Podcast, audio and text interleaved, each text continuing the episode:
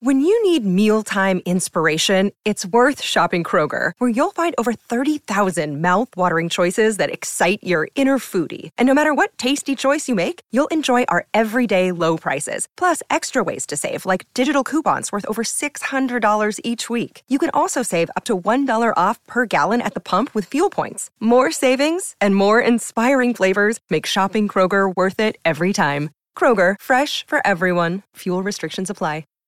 Hey everybody, welcome to another week of trashy divorces. My name is Stacie. Hey friends, I'm Alicia. Thanks for joining us today. For a different kind of ride in marital misadventure, we're celebrating Pride Month today with a few queer stories. Thanks, Lady Gaga, born this way. Two very different stories today. Who do you have for us this week, Alicia? National treasure, Meredith Baxter, with three divorces and then little coming out story at the end that'll warm your heart after all the trash that that nice sweet lady had to endure. Stacie, who are you bringing us today on the other side? I have almost like an anti-pride story. It's the story of Liberace and the palimony suit that happened at the end of his life and I don't know, he was I've never heard quite another story like that. It's a, it's there's a lot. There's a lot there may not be appropriate for kids. Uh, it's not vulgar, but it's the themes are a little odd. So use your judgment. Before we start on the episode, I do have this magic mirror. I want to give some big thanks and shout outs to our latest supporters who have just joined us at patreon.com slash trashy divorces. Thank you so much to Tuva, Ann B, Amy M, Chelsea B, Megan J, and Deborah S. And big thanks to Dorothy for our super awesome Queen Elizabeth II Jubilee tote. I'm going to be sporting that this weekend. Mm-hmm. Dorothy, you are the best. Patreon supporters, Trash Pandas, y'all, how amazing all of you are. Let's go ahead and get this party started. Should we go, go, go?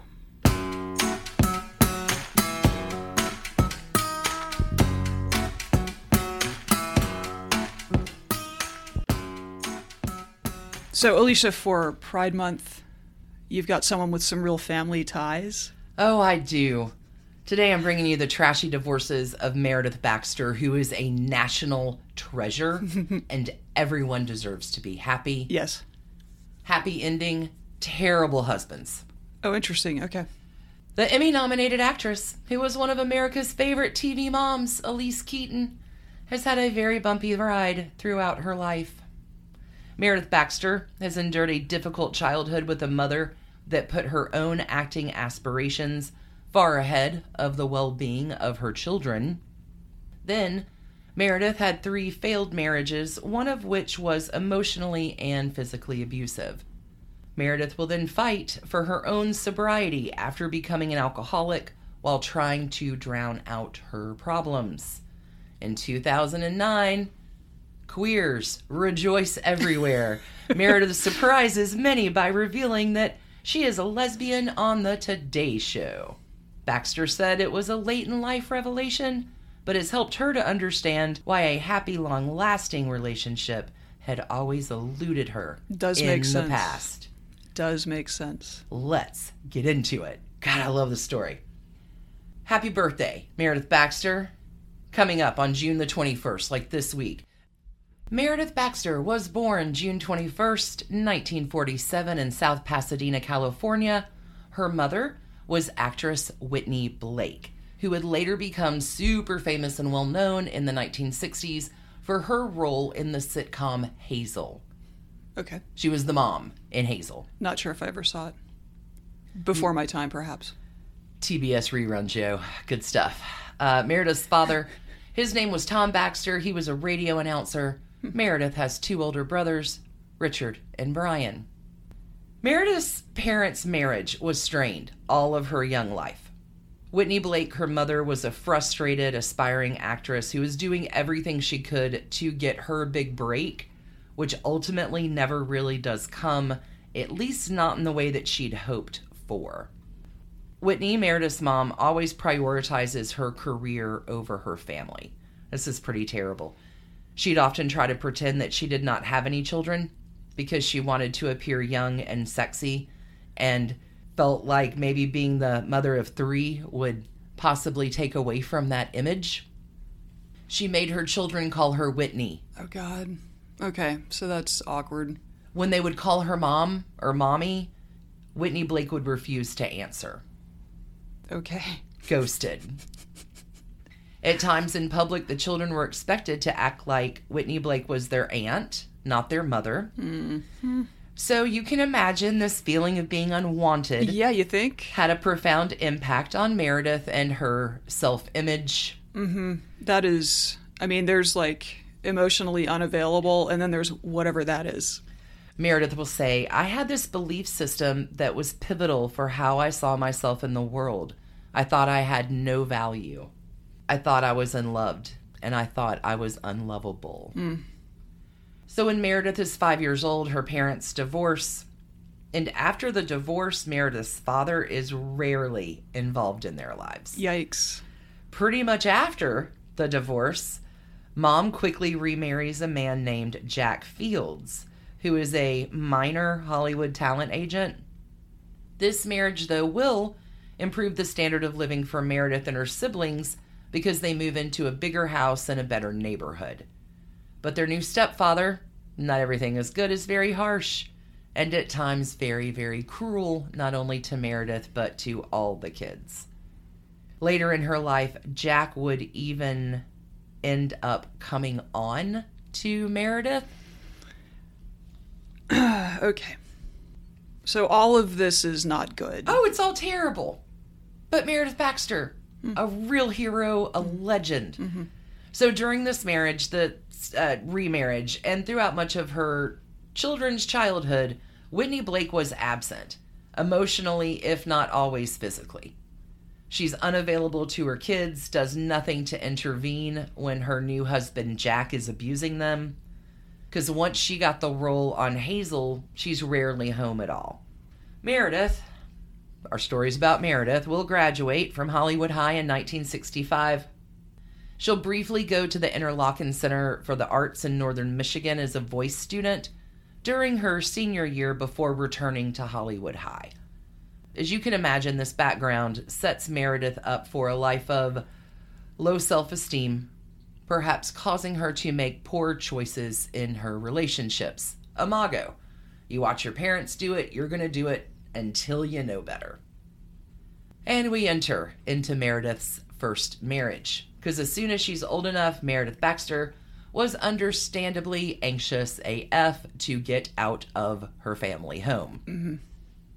Her young adulthood was during the mid to late 1960s, when the hippie lifestyle in California was at its peak. Hippie life was appealing to Meredith, like it was so many other young folks of the generation. And unsure of what she wanted to do with her life, Meredith starts taking classes at Los Angeles City College, but she's kind of uninterested in school and doesn't stay very long. So Well, the 60s are happening outside. let's get a job right so meredith gets a job as an usher at the cinerama dome in hollywood and she starts hanging out with a guy named rick that she had known from hollywood high they were back in the theater department together. One day she's at rick's house. Two of his friends show up. One of those guys is named bob bush. Bob Bush had also been part of the Hollywood High theater crowd, but was a few years older than Meredith, so they didn't really know each other there. In her memoir called Untied, Meredith Baxter describes Bob this way. Back in high school, Bob was a bit of a hybrid part popular kid, part tough guy, part drama geek. He had slicked back hair and wore tight black jeans, tight white t shirts, and pointy toed black boots. I'd describe the young Bob as a sturdier, more sultry, five foot ten Tom Cruise. Hmm. The two, Bob and Meredith, will bond over their dysfunctional families and upbringing. Of their courtship, Meredith writes Bob never asked me out on a date. This was the 60s. Nobody dated. Plus, neither of us had any money. We just walked everywhere. We'd literally walk for hours. What I liked most of all was walking in residential neighborhoods where I could look in windows. I couldn't get enough of watching families together. I especially liked seeing mothers and fathers with children, seeing them sit and laugh together. especially touching each other. It was just enthralling. Bob Bush is a musician, and the couple will move in together in a small apartment at 10,000 Honey Drive, just off Laurel Canyon Boulevard. Rent for this small apartment is $70 a month. Wow. Wow. Wow. And it's Laurel Canyon in the mid 1960s. Whoa! You're in the middle of everything. Mm-hmm. Musicians are all over. She remembers that their neighbors are Sonny and Cher, Stephen Stills, David Crosby, Joni Mitchell, the whole Laurel Canyon crew, which, you know, I have chill bumps over right now. But although they were in a happening place, Meredith says that she and Bob never saw any really of their famous neighbors.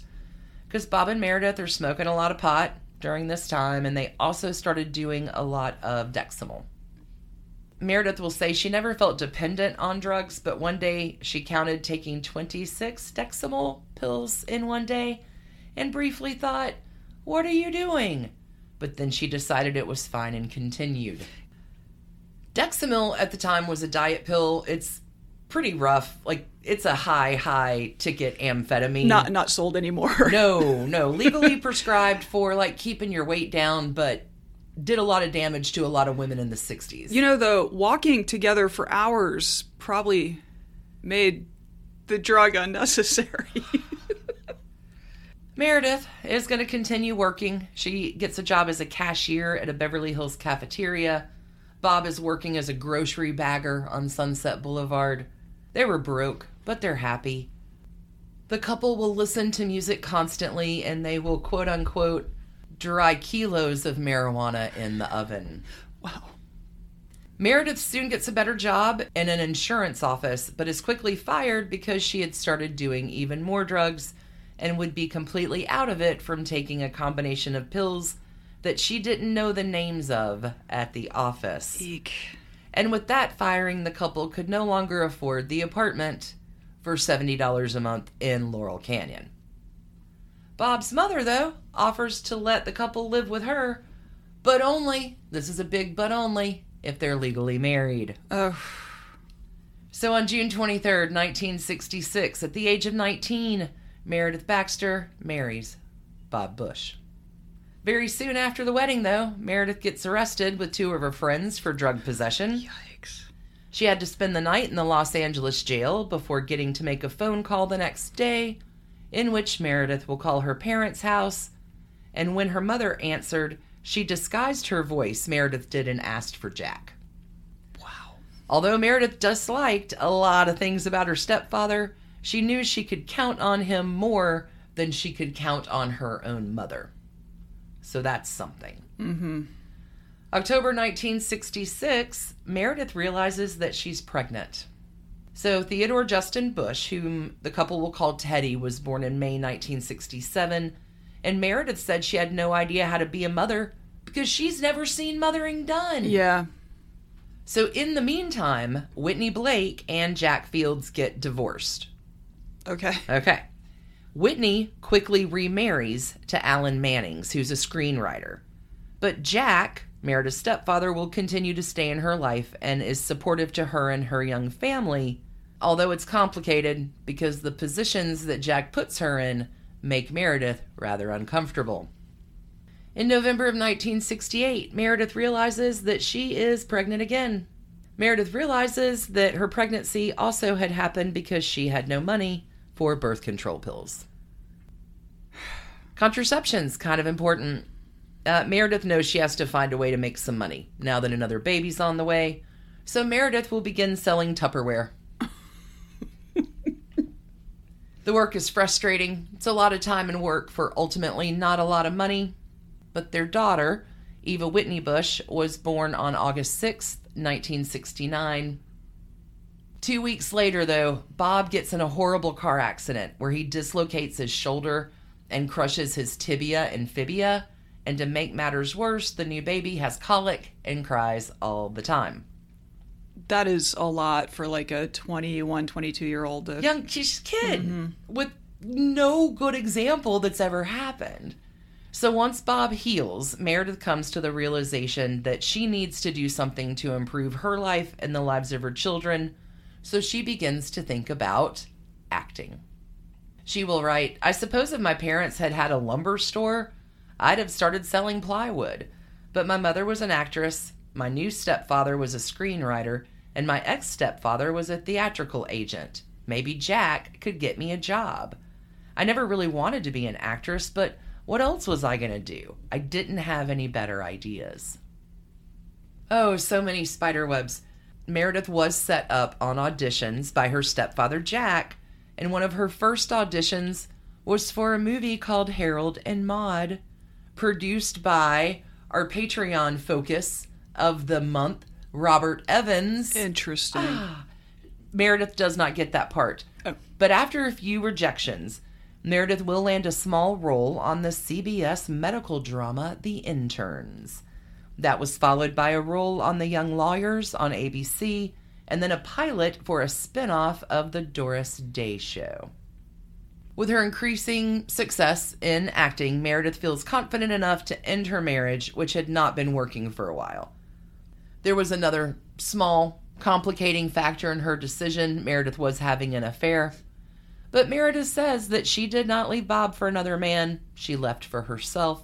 The couple officially divorces in 1971. Marriage number one, Bob Bush, out. Now, after her divorce, one of Baxter's roles was as a guest star on The Partridge Family. what? She begins to date who else? David Cassidy. She had heard about David for years because his mother, Evelyn Ward, and her husband were friends with her parents, Jack and Whitney. Okay. Meredith says she couldn't remember if they'd ever met, but she felt like she and David Cassidy had a history together. Although, during their relationship, they rarely go out in public because David Cassidy is an enormous teen idol, which draws unwanted attention and literal hysteria wherever he goes. Meredith remembers David Cassidy as a very sweet guy, and she enjoyed their time together, but she didn't think she was ready for a serious relationship. But apparently, it all comes to an end while he is out touring because she'll read about in the tabloids him and other women. But she acknowledges that honestly, me and David Cassidy weren't going anywhere Yeah. anyway, which is Yeah. fine. I'm sure it was tough in the moment, but what can you do? We got a second marriage. David Birney. Meredith's second husband was an Ivy League educated David Birney. I'm so unhappy about this one. The two meet in 1972 while playing husband and wife on the sitcom Bridget Loves Bernie. Meredith will write David was a majorly charming guy, intense, lithe, and graceful, and he paid attention to me. But I was most attracted to how erudite he seemed to be. He had so much confidence. He had opinions. He traveled. He knew things. He listened to Bach and Mozart and quoted passages from Yeats and Shakespeare. If I'd have gone to college, I probably wouldn't have been so impressed, but at the time I was dazzled. This was so outside my experience. The show Bridget Loves Bernie was a hit as soon as it aired, and the show is about an interfaith couple. 1972. This is about as hot as you can get, which draws a lot of curiosity, gains a lot of press coverage. And even though the show is doing well, CBS will cancel it after one season due to the negative reactions because of the controversial marriage between a Catholic woman and a Jewish man. We are just always having moral panics in this country. Bridget and Bernie is still the highest rated television program to have been canceled after only one season. Hmm.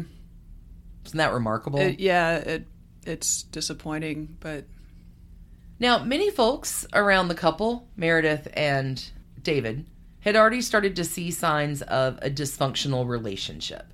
They think David is overbearing, arrogant. They'd see him belittle Meredith. Meredith says he always made her feel less intelligent and less qualified to do anything. In a heated conversation one night in his driveway, David Birney hits Meredith so hard that she will fall down, and she will recall thinking, I better not get up because he's going to hit me again. The next morning, Meredith goes back to David's house and apologizes for being so insensitive. yikes. David accepts her apology, Gracious of him. Mm-hmm. But did not offer one to her.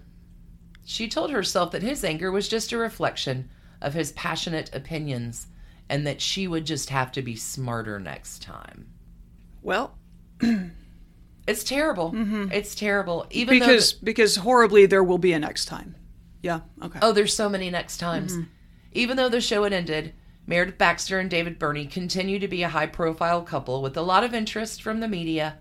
And although both the verbal and physical abuse was escalating, the couple will marry April the 10th, 1974.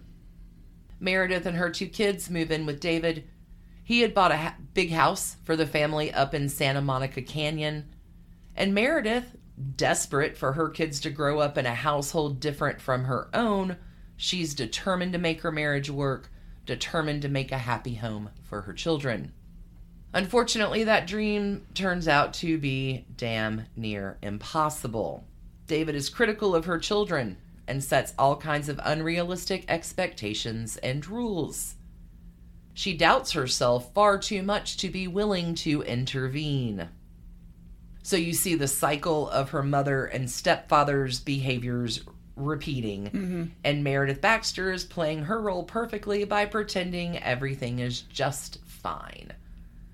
December 5th, 1974, Meredith will give birth to her and David Birney's daughter, Kate. David will not allow Meredith to have any drugs or pain relief during the birth. I so not not her and not her doctor, but David. Is, Correct. Has decided her medical decisions. Okay, Doctor David. Yeah, I want you to put a pin in that. Mm-hmm. So less than two years after Kate is born, Meredith was cast in the show Family, co-starring Kristy McNichol. It's a welcome distraction. Meredith writes that she would have lost her mind if she hadn't had a place to go to feel valuable. But here we come, 1982. What would we do, baby, without us? Meredith is hired to play the role of Elise Keaton in the sitcom Family Ties. Do you think that David Birney is thrilled for her success? Is he not? No!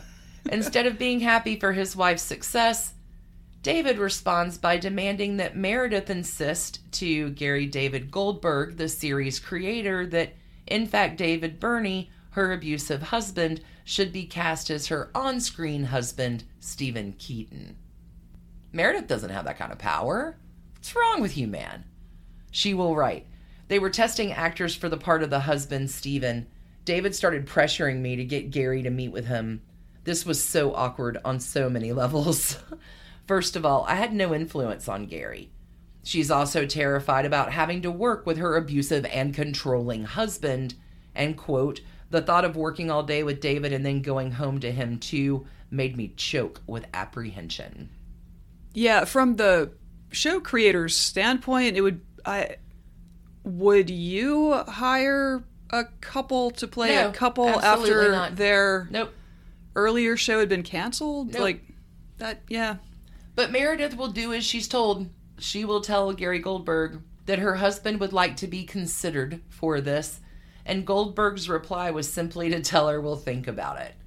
Now, obviously, we know that it was Michael Gross cast as Stephen Keaton, which naturally infuriates David Birney. Gary David Goldberg later reveals that he didn't like David Birney and wouldn't cast him in anything because he, quote, found the way David spoke to Meredith as so embarrassing that he didn't want to work with him, unquote. Seems reasonable. Now that Meredith has this new gig about to be going great, what does David do? Pressures her to have another kid.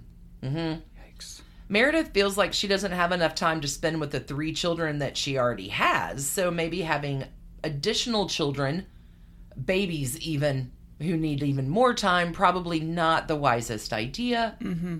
And the more she resisted, the more David pressures her. David insists that she. David insisted that she had no right to decide whether or not he had another child.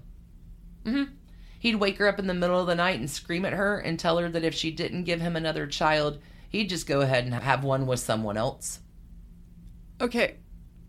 I feel like she is now at a point where Oh, she's heavily being gaslit. yeah, but also like I mean, family ties around for a long time. I, anyway, I'm glad that she has the resources to, I'm sure, eventually leave. Uh oh. I just looked at you because that's not what That's happens. not what happens. Okay. So instead of getting angry, because, you know, if this would have happened to me, I would probably be angry, right? But Meredith doesn't get angry. Meredith gets scared. And she will say, I was so exhausted, upset, and confused. Oddly, I couldn't bear the idea of his leaving me. Wow. No, she's got, I mean, this is an abusive, this, hence the hallmarks of an abusive relationship, folks. In March of 1984, Meredith was pregnant. She was 37 years old. And after the first ultrasound, she discovered she was carrying twins. Wow. On October 2nd, 1984, Molly Elizabeth and Peter David Edwin were born. And Meredith will adopt a new coping mechanism after the birth of her twins. She will turn to alcohol to drown out the pain of her dysfunctional marriage and all of her sadness, fear, feelings. Mother of five now. Is that. Mm-hmm. Wow. She will write, I would drink all the way home from the Family Ties studio. I didn't stop drinking until the marriage was over. One day, on the set of Family Ties, her co star Michael Gross made a comment about David, who had been in England shooting a movie for six weeks. He was coming home soon, and Michael Gross has no idea about the physical and psychological abuse in their marriage. And when Michael Gross reminds Meredith, like, oh, he'll be home soon, Meredith just starts sobbing. And at first, Michael Gross thinks Meredith is crying because she missed her husband so much. But when he realized that wasn't it, he told the production that Meredith was sick. He takes her back to his house where he and his wife give her the support and help that she needs. It will still, from this point on, take Meredith several years before she reaches a point where she leaves David Birney. But eventually, with the encouragement of her older children, she will decide to leave him. The divorce drags on for eight years. Eight. Miserable. In her memoir, Baxter will write I have some misgivings about revealing so much about my life with David here, but so many women have been in situations similar to mine. And I'm hoping that by seeing how I too participated in the abusive dynamic, others will recognize the pattern, realize they are not victims, and do have some power and find a way out. For the record, David Birney will deny all of her allegations and call her book, quote unquote, a kind of fairy tale. Charming. Oh, God, it's all bad. So, marriage number two, done. Meredith will take her last drink April the 4th, 1990. After dealing with alcoholism for many years, she will start a 12 step program and commit to her sobriety. Even though family ties had ended, her career is still going well. In 1992, Meredith will play Betty Broderick in the CBS movie A Woman Scorned. A Woman Scorned will end up being CBS's highest rated TV movie of that season and will earn Meredith an Emmy nomination. She also stars in several other television movies and miniseries. Meredith will meet a man named Michael Blodgett at an AA meeting. Michael begins pursuing her, and at first, Meredith has no interest in him and feels like he is a little quote unquote creepy. Maybe should have listened to that one, babe, but that creepy doesn't last long, and soon she starts considering a relationship with him. But then he tells her something that presents a problem. He's married. Yeah. Meredith describes Michael as fun and exciting. No one had ever pursued me like he had, and he lived up to all of the sexual promise. With Michael, I was the most important person in the room. It was the only time in my life I'd felt such an erotic connection with a man. That was the fragile basis upon which our entire relationship was balanced. It was all fraught with lies. So, after her nightmare marriage and eight year divorce battle from David Birney, it is a little hard to imagine that Meredith Baxter was willing to try her hand at marriage for the third time. But she does. And when she sees how Michael interacts with her children and how he listened to them and showed them respect, Meredith decided she wanted to marry Michael Blodgett. Now, of course, he had to get a divorce I was first. gonna say. Michael had been an actor in the 60s and 70s, but is now focusing on his career as a screenwriter and novelist. The couple will marry October 21st, 1995, after dating for a year. Is where I need everybody to take a deep breath because in 1998, Meredith Baxter is diagnosed with breast cancer. Luckily, it's caught early through a regular mammogram. And when it was recommended that Meredith undergo a mastectomy, her husband Michael loses it, freaks out. Meredith writes Michael was a breast man. He really valued my breasts. He was afraid that he was going to lose my breast or that I might be misshapen, which would be calamitous for him. Why why are all of her husbands interfering in her health care? She will continue writing. Michael became so panic stricken that he scheduled an appointment with the doctor and insisted that if she would remove only the tiniest amount possible, he would make a big donation to the hospital. You are kidding. Nope, I am not kidding. This is appalling. Your wife has cancer. You You let your wife get treated in the let yeah. the doctor do what the doctors do. Oh my god. Meredith will be the one to fulfill his promise, and she will write the hospital a ten thousand dollar donation, but she resents his behavior. Yeah, I would too.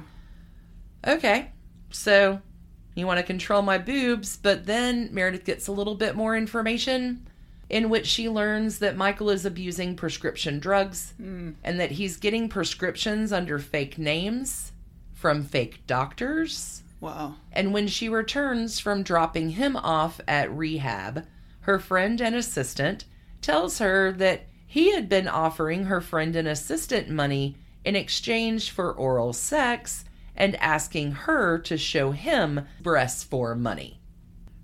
Yeah, Michael's been asking the assistant, To- I'll pay you for oral sex and to see your boobs, lady. But the uh, assistant had never been comfortable enough to tell Meredith that. Sure. But now that Michael's out of the house and in rehab, she's like, hey, Mare, I got something to tell you. Need you to know a thing or two. So now that Meredith knows this bit of information, Jesus. she goes back home. And Michael calls that night from rehab. Oh, baby. And says to Meredith, You know, I I started using, don't you? Oh no. that fucking prenuptial agreement you made me sign. Meredith will ask him at this time, Are you going to stay in rehab? He said, If I stay, are you going to be there when I come back? And she said, No. And he replied, I'm out of here. And Meredith will hang up the phone with Michael and pick up the phone to call her lawyer and start divorce proceedings. yeah, I'm sure she's got a good lawyer by this point. All of that was terrible. That was terrible. terrible. At least she had him sign a prenup though. Good on her. You want to get to the happy part? Is there a happy part? Do you want to get to the everybody should be loved part? Yes. Okay. In 2002, Meredith realizes that, in fact, I am a lesbian and has her first relationship with a woman. Her AA sponsor, mm-hmm. who is also a lesbian, suggested that Meredith might check out gay meetings because she said it's good to be around like minded people, right? And Meredith is single, but she's kind of interested in dating. And she met a very nice woman and dated, you know, for several months. And it's during this time Meredith comes out to her friends and family, with many of them responding with what many loved friends and family do. Oh, huh, I already knew that. it is always uh, interesting to me. Like, oh, yeah, babe. Yeah. Congratulations. We already knew that. Wondered when you'd work that out for yourself. Good for you. Good for you. Okay, Meredith will now meet her now wife, Nancy Locke, in 2005. You ready? Nancy owns a construction company in Los Angeles. Yeah. And she'd been struggling in her life for the last several years as well. Nancy said, I thought it would be a good idea to look at being sober. So a mutual friend gives Nancy the phone number of a sober woman named Meredith, who she thought would be able to help her, but she didn't give a last name because it's Alcoholics Anonymous. There Right. are no last names. Mm-hmm. So the pair, Meredith and Nancy, meet for coffee and instantly begin a friendship. and Meredith tells Nancy about her sexuality, but told her that she's not publicly out yet and she's afraid to do so because she thinks it's going to hurt her career. But Nancy and Meredith, their friendship blossoms into a romance. And by 2009, Meredith is ready to reveal that she was a lesbian to the world. So she goes on to the Today Show and tells Matt Lauer that she was gay and in a relationship. Why does it have to be Matt Lauer? I don't know. Okay. Meredith Baxter will say on that program, I got involved with someone I never expected to get involved with, and it was that kind of awakening. I never fought it because I was like, oh, I understand why I had the issues I had early in life. I had a great deal of difficulty connecting with men in relationships. Then, in 2011, two years later, Meredith will go on Oprah and discuss her romance with Nancy. She will tell Oprah that she was never really physically comfortable with men. Best part December 8th, 2013, Nancy and Meredith get married in a small ceremony with close friends and family. The picture of them is so delightful. They're so happy. I can just look at this picture and it fills me with glee because you can tell just it is just one of those photos that just emit joy. All five of Meredith's children were there supporting their mother as she exchanged handwritten vows with her wife. In her vows, Meredith said to Nancy that she was grateful she didn't come into her life until she was able to be open and honest with herself. As of today, Meredith and Nancy are still happily married and wishing them many, many more years of love and happiness. Meredith Baxter, national treasure. Mm-hmm. No, that's great. Those are the stories of her trashy divorces. Bob Bush like doesn't sound like a bad guy. I don't want to exempt him out of trash cans, but like both young. They're so young, yeah. David Birney, oh mm-hmm. my. You get yeah, that six weeks of trash cans for the time you were away. You should have just stayed gone. And Michael Blodgett, 10,000 trash cans for the amount you were going to pay the hospital to not have your wife medically treated. The, then your wife had to pay the hospital. yeah. 10,000 trash cans. And you know what? 10,000 halos for mm-hmm. Meredith Baxter.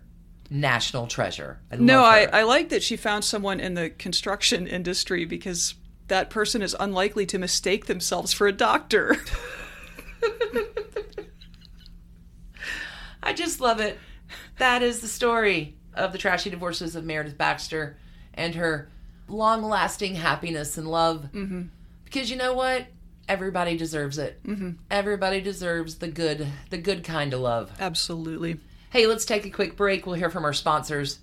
We're going to be back with another kind of pride story this month. Ish. Yes. See you on the flip. Hey, Trash Pandas. When you need a brain break from your day, let me recommend the game June's Journey for Android and iPhone. It's a hidden object mystery game where you are solving a murder, uncovering family secrets, and, I don't know, exposing official corruption, all in an extremely stylish 1920s setting. Every scene takes you deeper into the mystery and introduces you to an expansive cast of characters as June Parker explores the questions surrounding her sister's apparent murder suicide at the family's beachfront estate. Add your own elements to the island from lush gardens to gorgeous new buildings. This story has so many twists and turns. Right now, we are on a global journey attempting to rescue June's niece, Virginia. It's a great combo of gameplay, it's a memory puzzle, a design project, an intriguing storyline with genuinely fabulous art. When you want to let your mind wander, relax into this glorious 1920s murder mystery and get lost in the fun. Discover your inner detective when you download June's Journey for free today on iOS and Android. Wyndham Hotels and Resorts makes travel possible for all. Whether it's the long haulers looking for a great cup of coffee, a roomier rest for the on a whim road trippers, or a place to make summer memories with the whole family. No matter who you are, where you're going, or why, with 24 trusted brands to choose from like La Quinta, Days Inn, and Super 8, your Wyndham is waiting. Get the lowest price at wyndhamhotels.com. Restrictions apply. Visit website for more details. Look, Bumble knows you're exhausted by dating. All the must not take yourself too seriously and 6 1 since that matters. And what do I even say other than hey? well, that's why they're introducing an all new Bumble with exciting features to make compatibility easier, starting the chat better, and dating safer. They've changed, so you don't have to. Download the new Bumble now. Another day is here, and you're ready for it. What to wear? Check. Breakfast, lunch, and dinner? Check. Planning for what's next and how to save for it? That's where Bank of America can help. For your financial to dos, Bank of America has experts ready to help get you closer to your goals. Get started at one of our local financial centers or 24 7 in our mobile banking app. Find a location near you at bankofamerica.com slash talk to us. What would you like the power to do? Mobile banking requires downloading the app and is only available for select devices. Message and data rates may apply. Bank of America and a member FDIC. Summer reading season is upon us. Have you ever considered how your personal finances would read as a literary genre? Would it be a sweet romance with a happy ending? Or a thriller you could only read during the day? The clever ladies at the Oak Tree Group want to help you write your most compelling financial story. These three holistic planners have 77 years of combined experience helping people navigate all kinds of financial plot twists and turns. They can help you with a wide breadth of financial strategies. Check out their website, www.theoaktreegroup.net, and see the experience and areas of expertise these women bring to the people they serve. The Oak Tree Group is offering our listeners a free one hour consultation on your financial script. See their website, www.theoaktreegroup.net, for additional contact details. So, Stacie, you're going to tell us about the definitely not queer piano player. Yes. No one ever figured out Liberace's secret. No, uh, that's not true. So, yes, it is Pride Month. Happy Pride, everyone. We're always casting about for trashy tales from the Team Rainbow side of things. So, this week I've I'm going to tell you about the first same sex palimony suit ever filed. Was in, it really? Mm-hmm, in America. Exciting. And it was a doozy. Way back in 1982, pianist and performer Liberace, America's most popular entertainer at the peak of his heyday, then he was about 62 years old. He was hit with a $133 million palimony suit filed by his alleged ex boyfriend of five years. 22 year old Scott Thorson. The case would drag on for the next four years, with the closeted Liberace insisting throughout that he and Scott were never lovers. The period was kind of an unfortunate coda to a life that was both highly polarizing and highly entertaining. Liberace died in 1987, not long after a settlement was reached with Scott, and Liberace's publicists' efforts to obscure the fact that Liberace had died of AIDS was foiled by the Las Vegas medical examiner's office. Oh my God! Yeah, it was it was a lot. So uh, this story draws heavily from Liberace, an American Boy by biographer Darden Asbury Pyron. Hopefully, I'm pronouncing that right. Um, I read much more of this than I. It's 800 pages. I did not finish it, but I read much more of this than I meant to. It's excellent. It, it's truly engrossing. Pyron talks about what a difficult biographical subject Liberace is because he was very private yeah. to begin with, but he was also completely dedicated to the dueling roles of being super famous to the point of self caricature. I mean, his stage show was beyond camp. Like it, yeah, anyway. So he was, you know, really committed to being super famous as well as to obscuring who he truly was to the public and the press. Competing needs there. Władziu Valentino Liberace was born in West Allis, Wisconsin on May 16, 1919, to immigrant parents hailing from Italy, his father, and Poland, his mother's family, although his mother was born here. Uh, West Allis was then a bedroom community on the outskirts of Milwaukee, apparently the informal boundary between the city to the east and Wisconsin's farmland to the west. His dad had been a French horn player in Italy and initially came to America by following his brother, who had settled in Philadelphia. In 1910, Salvatore Liberace was touring with John Philip Sousa's concert band. No. When they arrived in yet another Midwestern town on the on the circuit, and it was here that he instantly fell for Frances Zuchowski, abandoning the tour and marrying. What a story. It's what you do in 1910, I, I guess. Yeah. The heart wants, Stacie. Yeah, well, it was not a great marriage. Oh, no. Uh, they would ultimately divorce. Um, Salvatore, who went by Sam, was dedicated to music and culture, while Frances was a farmer's daughter from a conservative, traditionalist, sprawling Catholic Polish immigrant family. I feel like Frances was way ahead of the curve on being one of those greatest generation people who saved every rubber band and like washed out Ziploc bags to reuse them because they had suffered so terribly in the 30s. But that was how Frances was living well before the Depression hit. My word.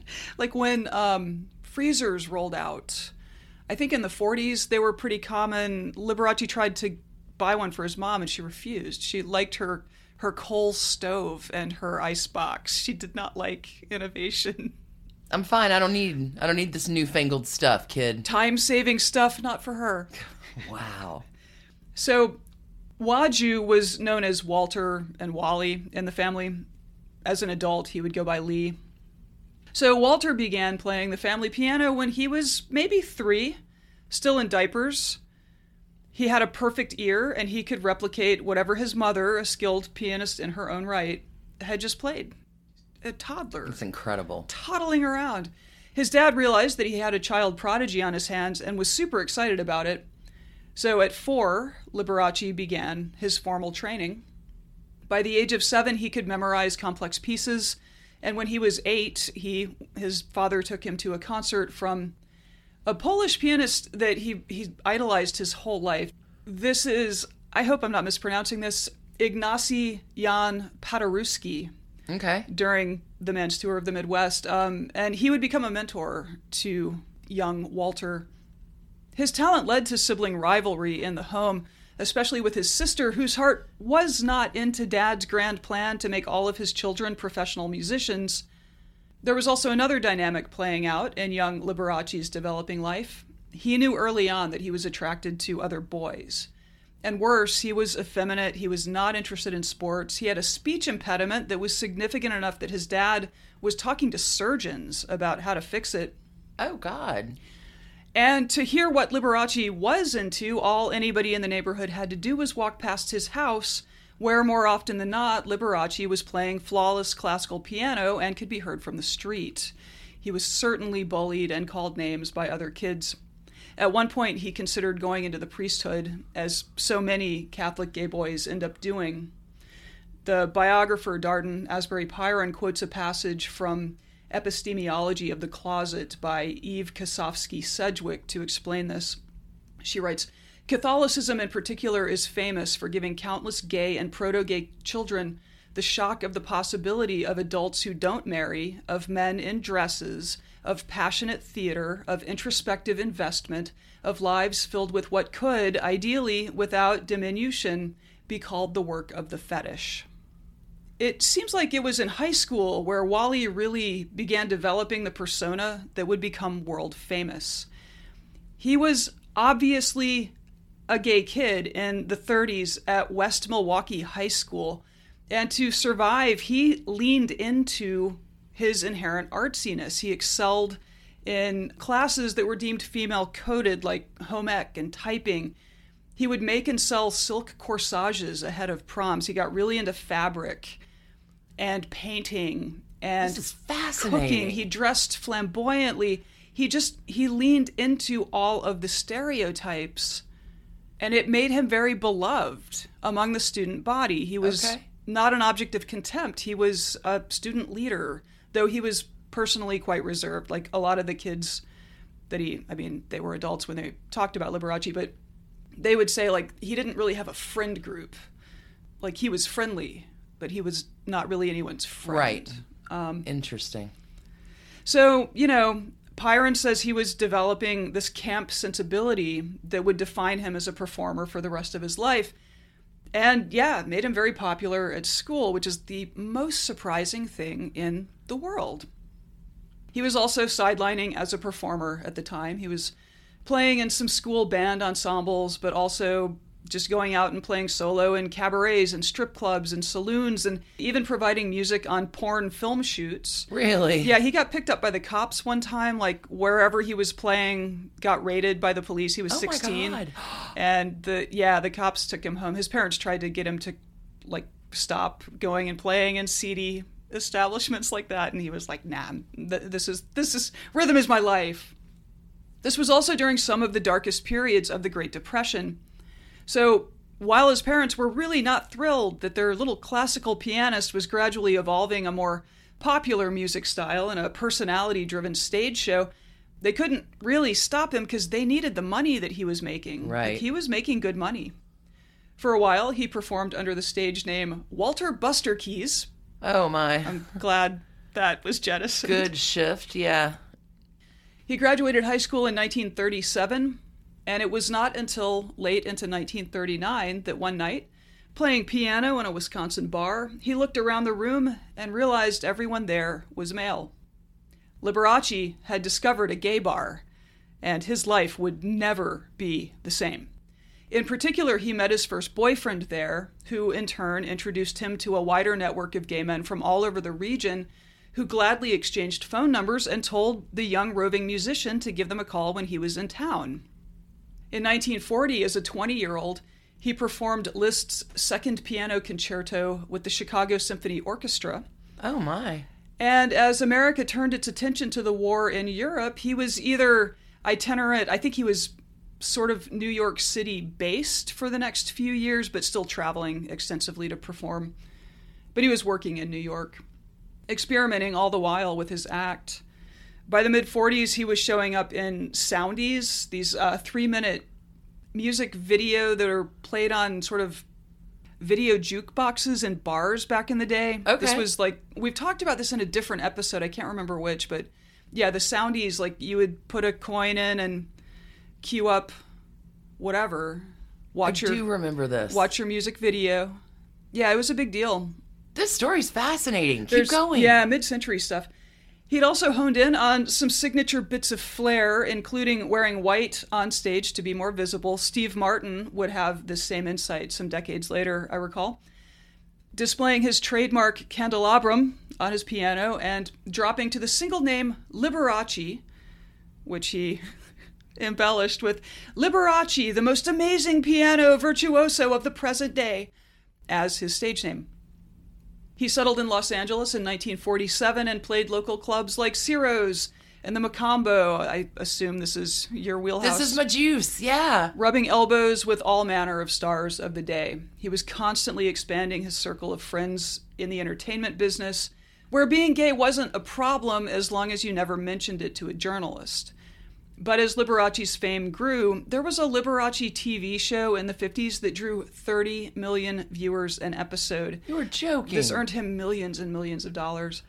And his reputation as the favorite performer of Midwestern housewives was cemented.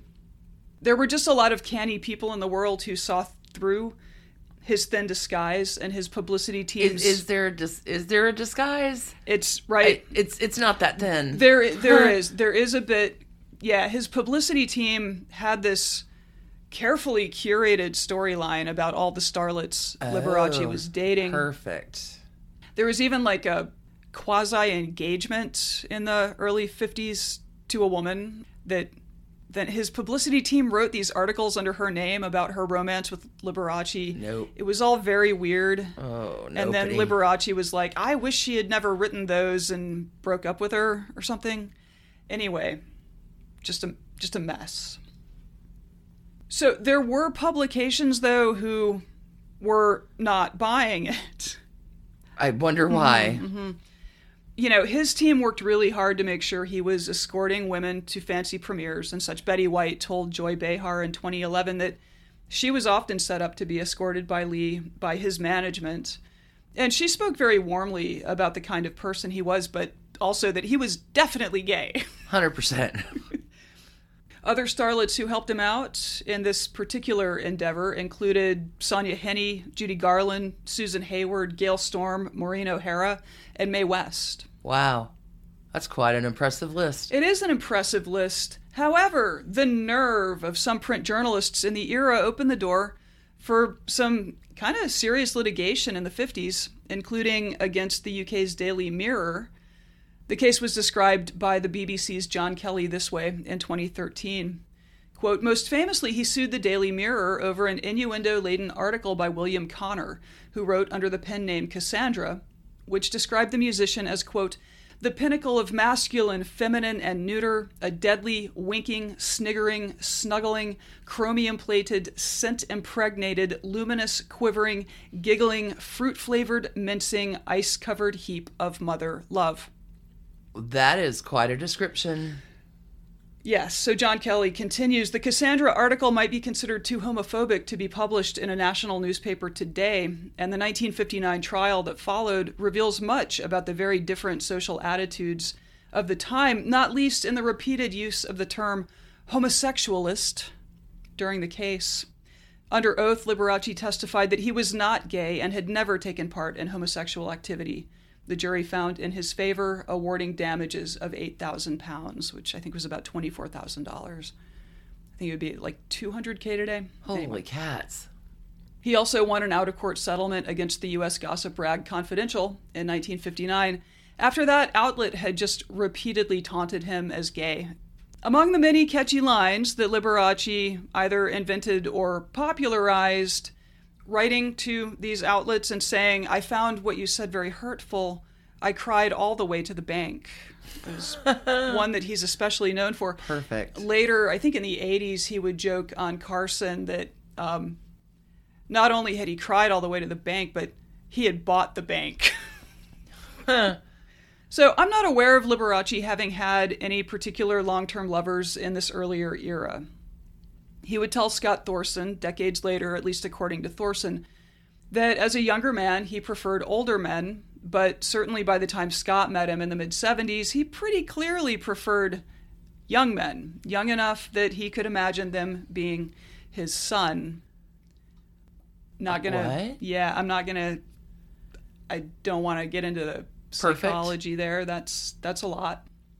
So let's meet Scott at long last. Scott Thorson was born January 23, 1959, just 40 years after Liberace joined us here on Earth. A little bit of an age gap. In La Crosse, Wisconsin. Scott's mom suffered with bipolar disorder, mm.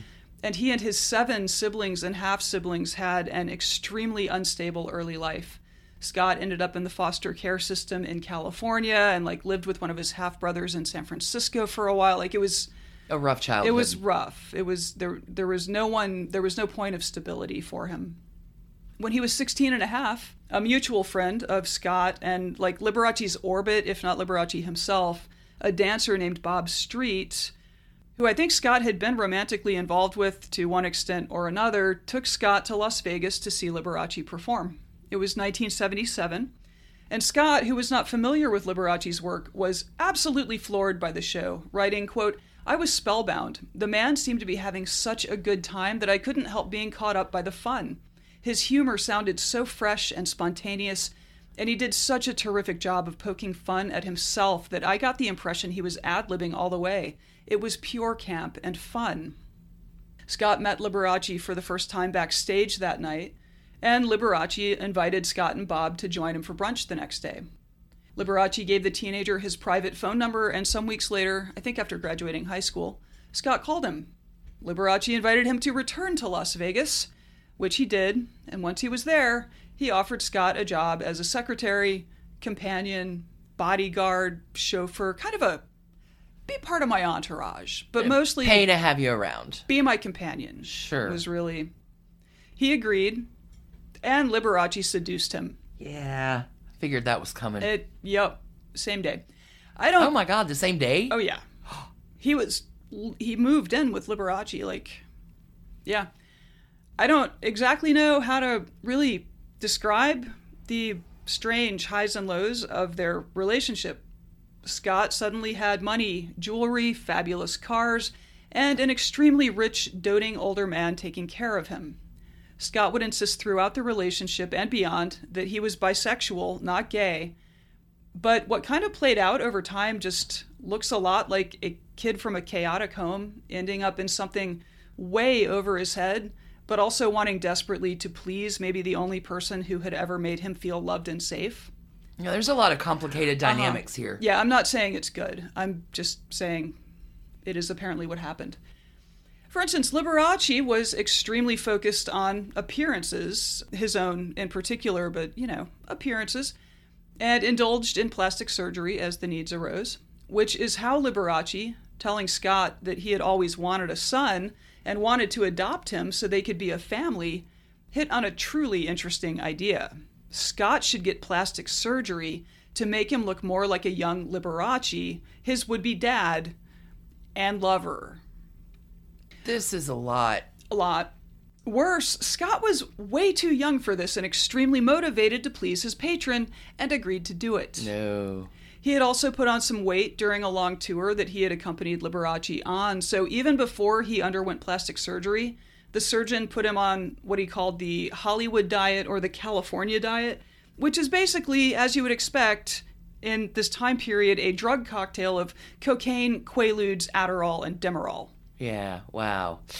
It did take the weight off. I, I bet it did.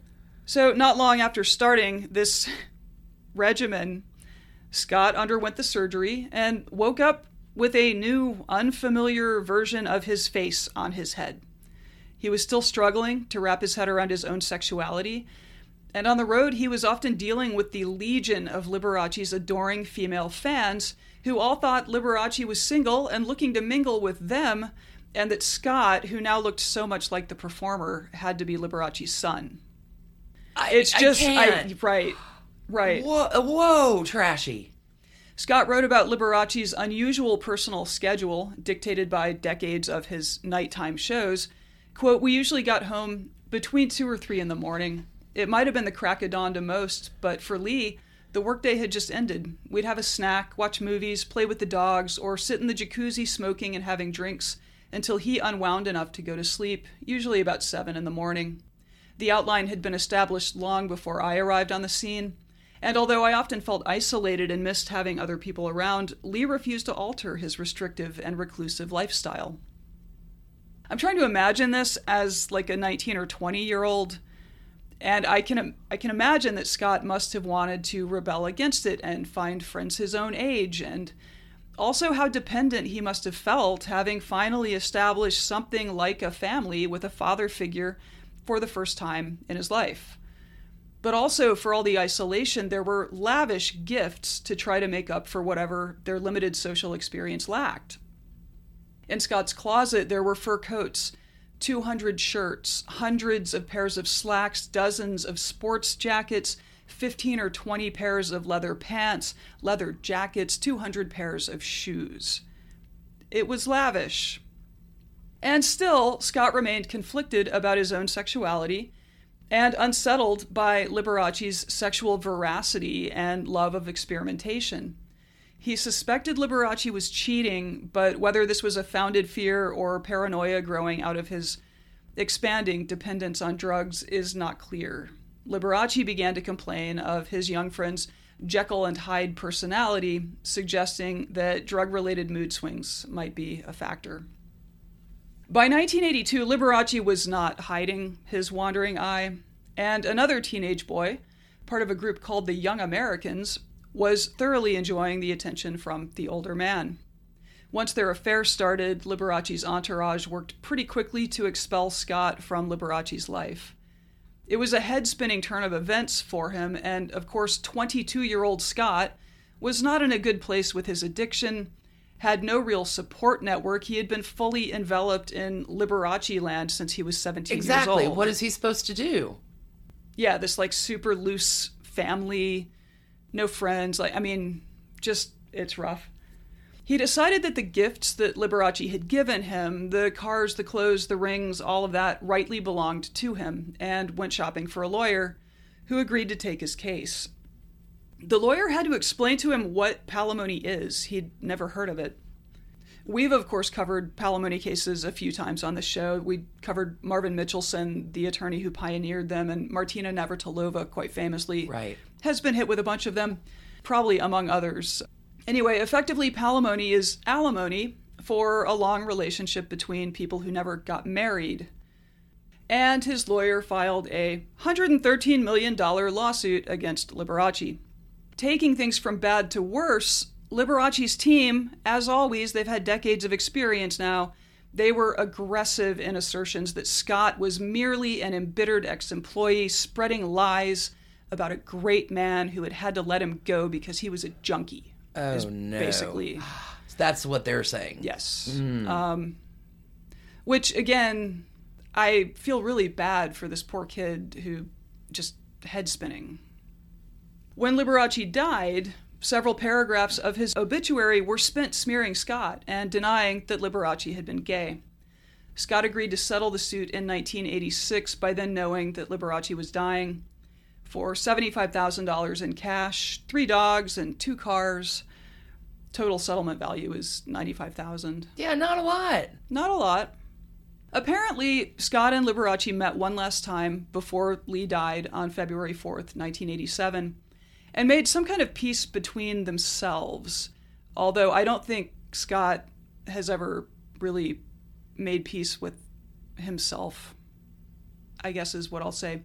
Scott had somehow avoided contracting HIV from his former lover, but at least two others, including the guy from the Young Americans who replaced him, were reportedly infected by mm. Liberace and would later die from HIV disease barely into their 30s. Scott, of course, would go on to write Behind the Candelabra My Life with Liberace, which was published in 88 and became an HBO movie in 2013 starring Michael Douglas as Lee and Matt Damon as Scott. It was very good. That was it was a surprise. It's on HBO Max. It was a surprisingly good I mean, is Michael Douglas bad in anything though? yeah, it was it was just it was a really informative look at what this probably ill-begotten relationship kind of looked like in, in real time. Scott's life never got back to any kind of baseline for normal.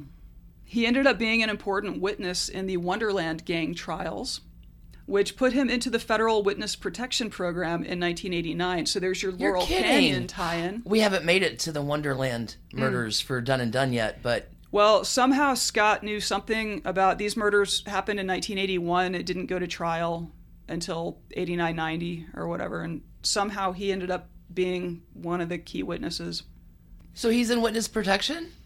For a minute, uh, in 1990, he was shot several times by a drug dealer who decided to rob him in his hotel room, presumably as part of a drug transaction. He's been in and out of prison as an adult, and as far as I know, is currently in the care of the Nevada Department of Corrections after failing drug tests while on probation. So clearly, that surgeon really helped him out back in the day. Lose a few pounds. And the rest of your life. So this is the worst pride story ever. Worst Alicia. pride story ever, Stacie. Liberace is such a complicated and baggage filled character. He was hated by classical music snobs and homophobes during his life, and today it's the gay community itself that casts kind of a dim eye on the 40 year deception that was his public persona. Fairly or not, I mean, clearly his career would have ended had he chosen to come out, but anyway. I'm giving Liberace 56 sequined trash cans for the number of sold out shows he played at Radio City Music Hall just months before he died. Energetic to the end, doing what he loved. He was 67. Like, he probably would have had a long career left ahead of him because there was just no stopping him. So, anyway, that's Liberace and America's first same sex palimony suit. That was fantastic. I didn't know any of that. I also I would this never stopped shocking me. I mean, it just this was a fun one to research. It just never stopped being weird. You definitely delivered for the trashy brand today. Thanks. Happy summer, everybody. Happy Pride. Happy June. Thanks for tuning in. Happy heat wave. Yeah, you're not kidding. Stay cool out there. Yep. Hydrate. We're going to be back, holy cats, on Wednesday with our season finale for, For Trashy, Breakups. Yeah. Look How exciting. I know you're excited about that story. Yep. Y'all, we can't tell you how much we appreciate you tuning in today. Yeah. In the meantime, if you want more from us, you can check us out at patreon.com slash trashy divorces or see what we pulled from the paywall uh, at bit.ly slash trash candy. Everybody have an incredible week. Until we talk again on Wednesday. Keep those hands clean. And keep your hearts trashy, friends. Big love, everybody. Bye. Bye. And thanks to you for listening. Trashy Divorces is a Hemlock Creatives production, created and produced right here in Atlanta, Georgia by us, Stacie and Alicia, with a little research and writing help from the brilliant Melissa O. Our art is by Sydney V. Smith. That's Sydney V. Smith at carbonmade.com. And our music is used with permission of Ratsy. Check her out at Ratsy's store on Instagram and definitely drop into Ratsy's store anytime you're in Oberlin, Ohio. You can contact us at trashydivorces at gmail.com or find us on the World Wide Web at trashydivorces.com. If you need more trash candy in your life, our Patreon community includes some of the very best humans around and thousands of hours of bonus content at every level of support. Join the fun at patreon.com slash trashydivorces. Interested in some Trashy Divorces swag? Check out our merch shop and Trash Panda Enthusiasm Society at bit.ly slash trashy gear. Want to advertise with us? Reach out to sales at advertisecast.com for more information. And last but not least, come play with us on social media. I keep most of our Trashy Divorces Instagram hopping. Stacie and I share it up over on Facebook, including our Trashy Divorces podcast discussion group. Come join us over there, and thanks again, everybody, for listening. Keep it trashy, y'all.